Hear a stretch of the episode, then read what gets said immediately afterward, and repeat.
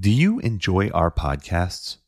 Help us to be able to continue creating quality content by visiting our merch store at store.another12.org.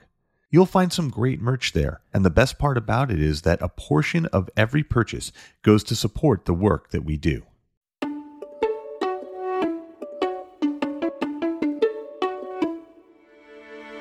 Welcome to Drippings from the Honeycomb, the official podcast of Another 12 Ministries. We are so glad that you have decided to join us as we enjoy the sweetness of God's Word, one verse at a time.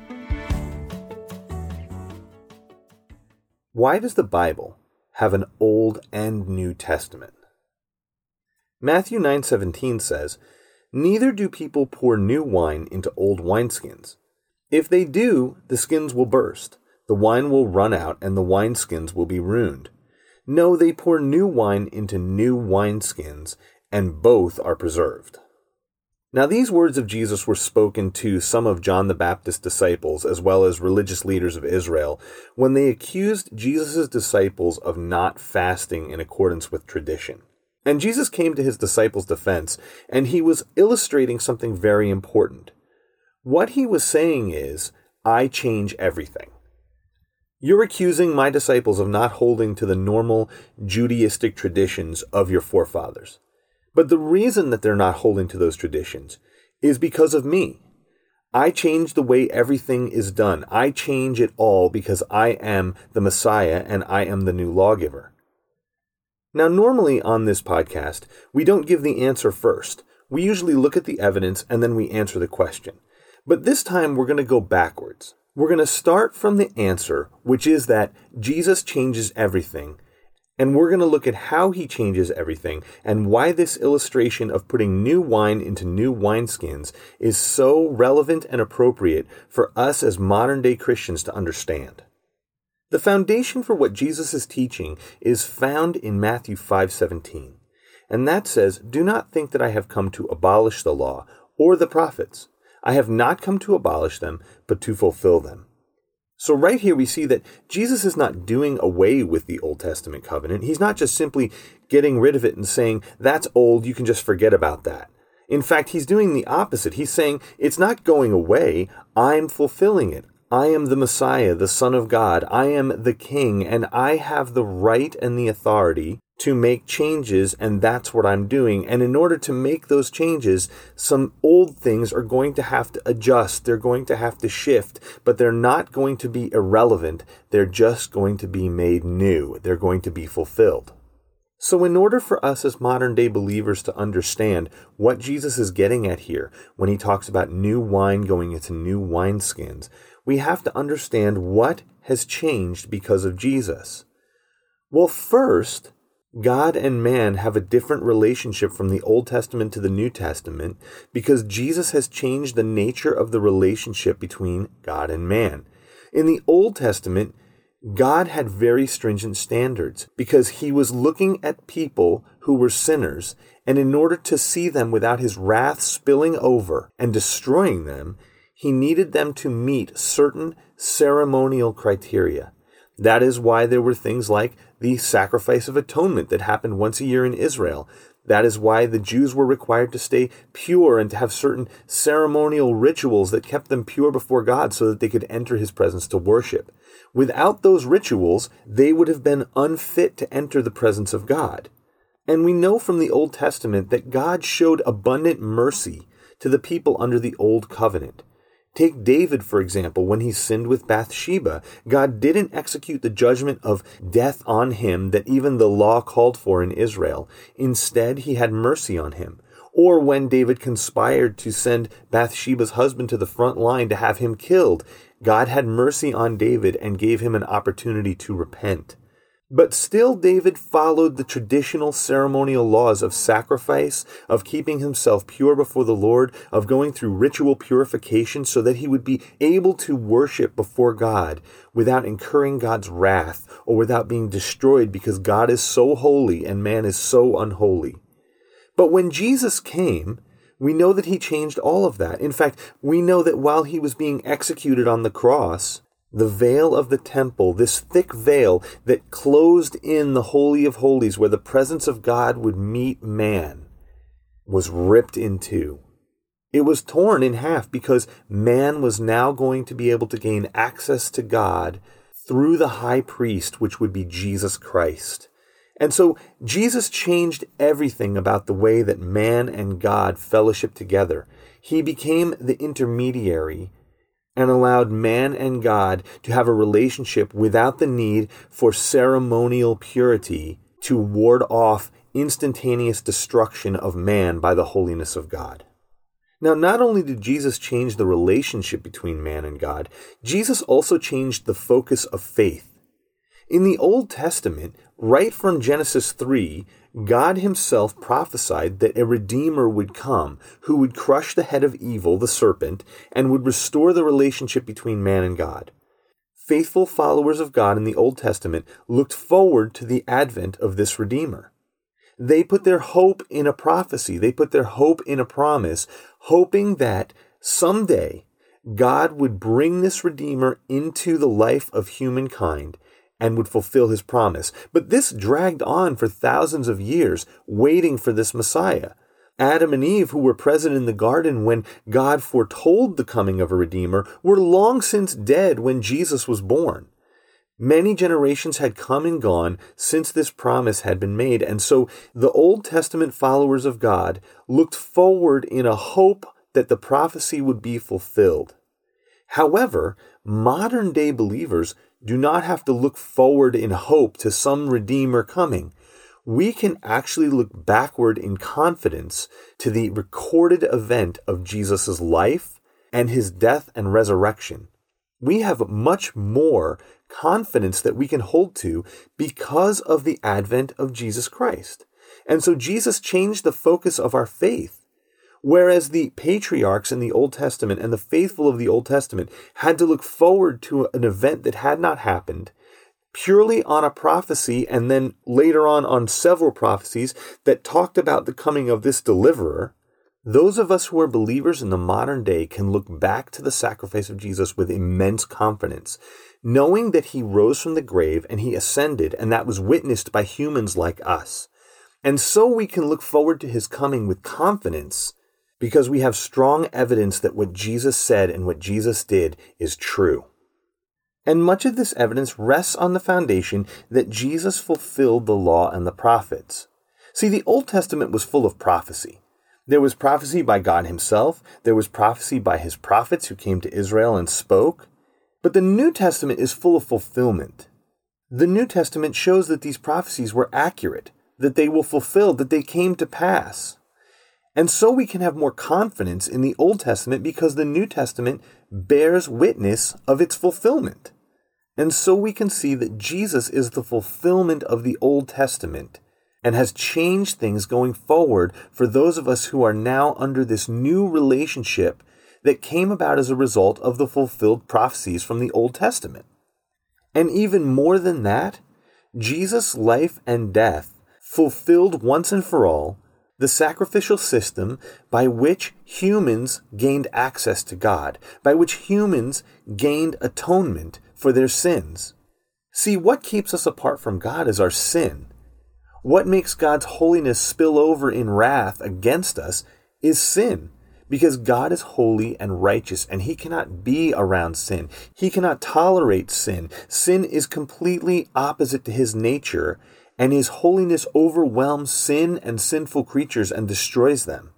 But when Jesus came, he was the perfect sacrifice. And so when he died and rose again, he didn't do away with the sacrificial system. The sacrificial system is still in play, but he fulfilled it.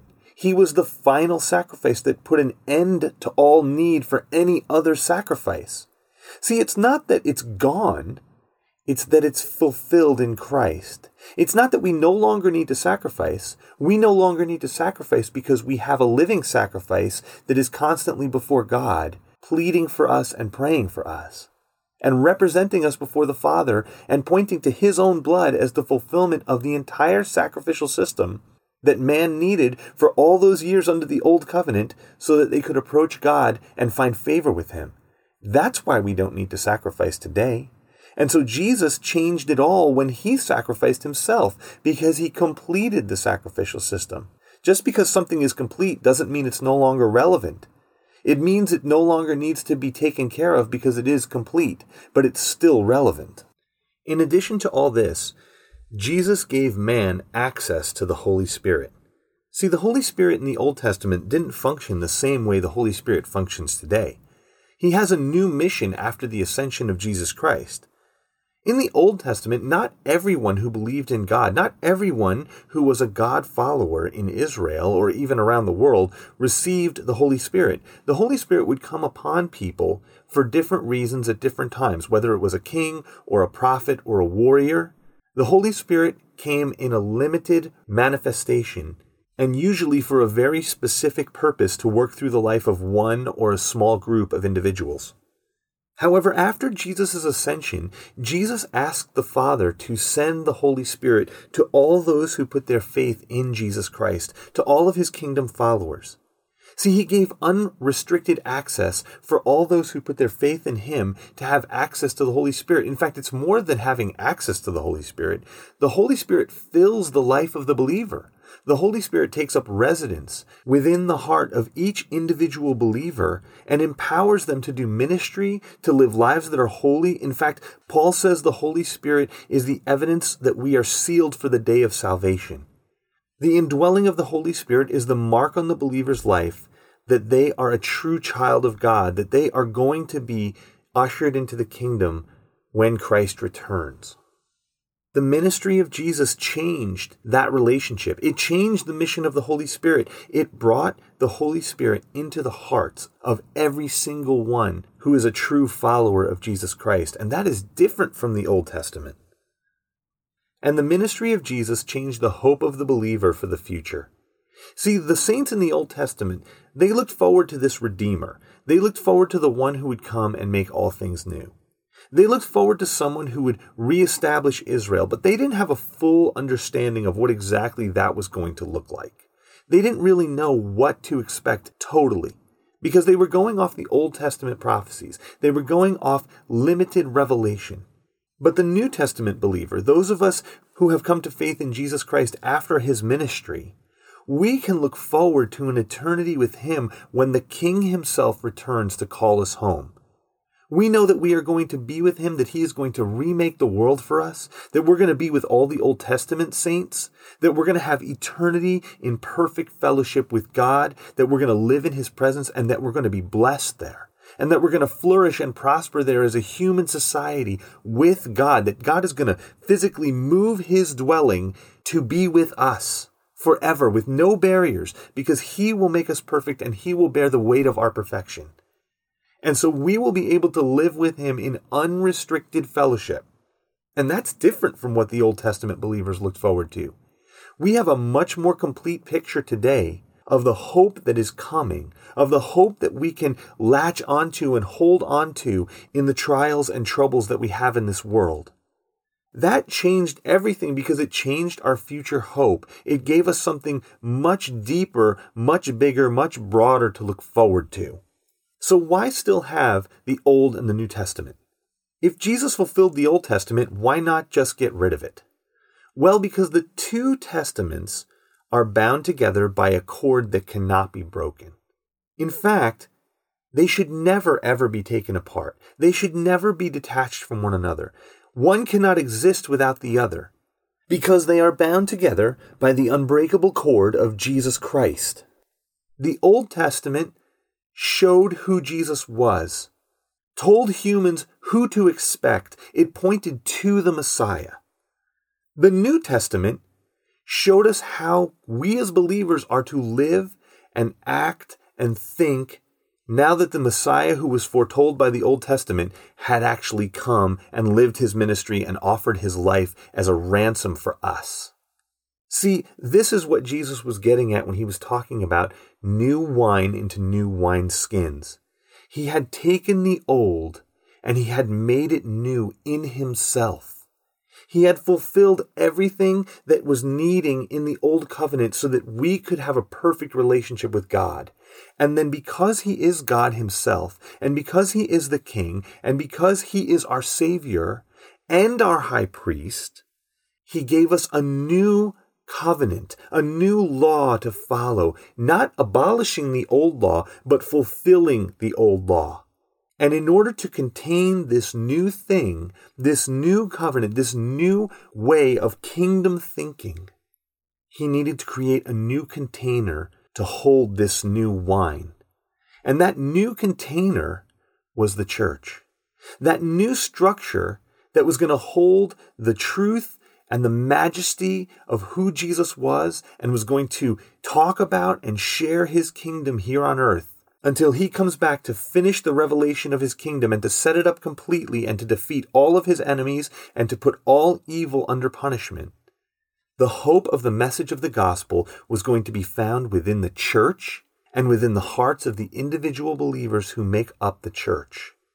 You see, the old covenant, the old law, was not adequate to contain all the incredible truths about the abundant love, mercy, and grace that Jesus inaugurated through his work and his death and his resurrection that was going to be the defining factors of his kingdom. The old covenant simply couldn't hold it all. And so Jesus fulfilled the old covenant, made something new, and created a new container to hold all of this amazing hope for mankind. So when you see the Old Testament and the New Testament, remember that the Old Testament is relevant, but it is also fulfilled. And the New Testament is the new wine in which all of the truths from the Old Testament find relevance for the believer as they live out a life marked by holiness before God and in reverence to Him and celebrate the glorious work of Jesus that He has done on the cross for us. Without Him, we would have nothing. Without the old covenant, we wouldn't know who he is. Without the new covenant, we wouldn't know how to function in his kingdom. And so both are essential. But the church is the container which Jesus created to hold the truth of the gospel and to spread it to the entire world.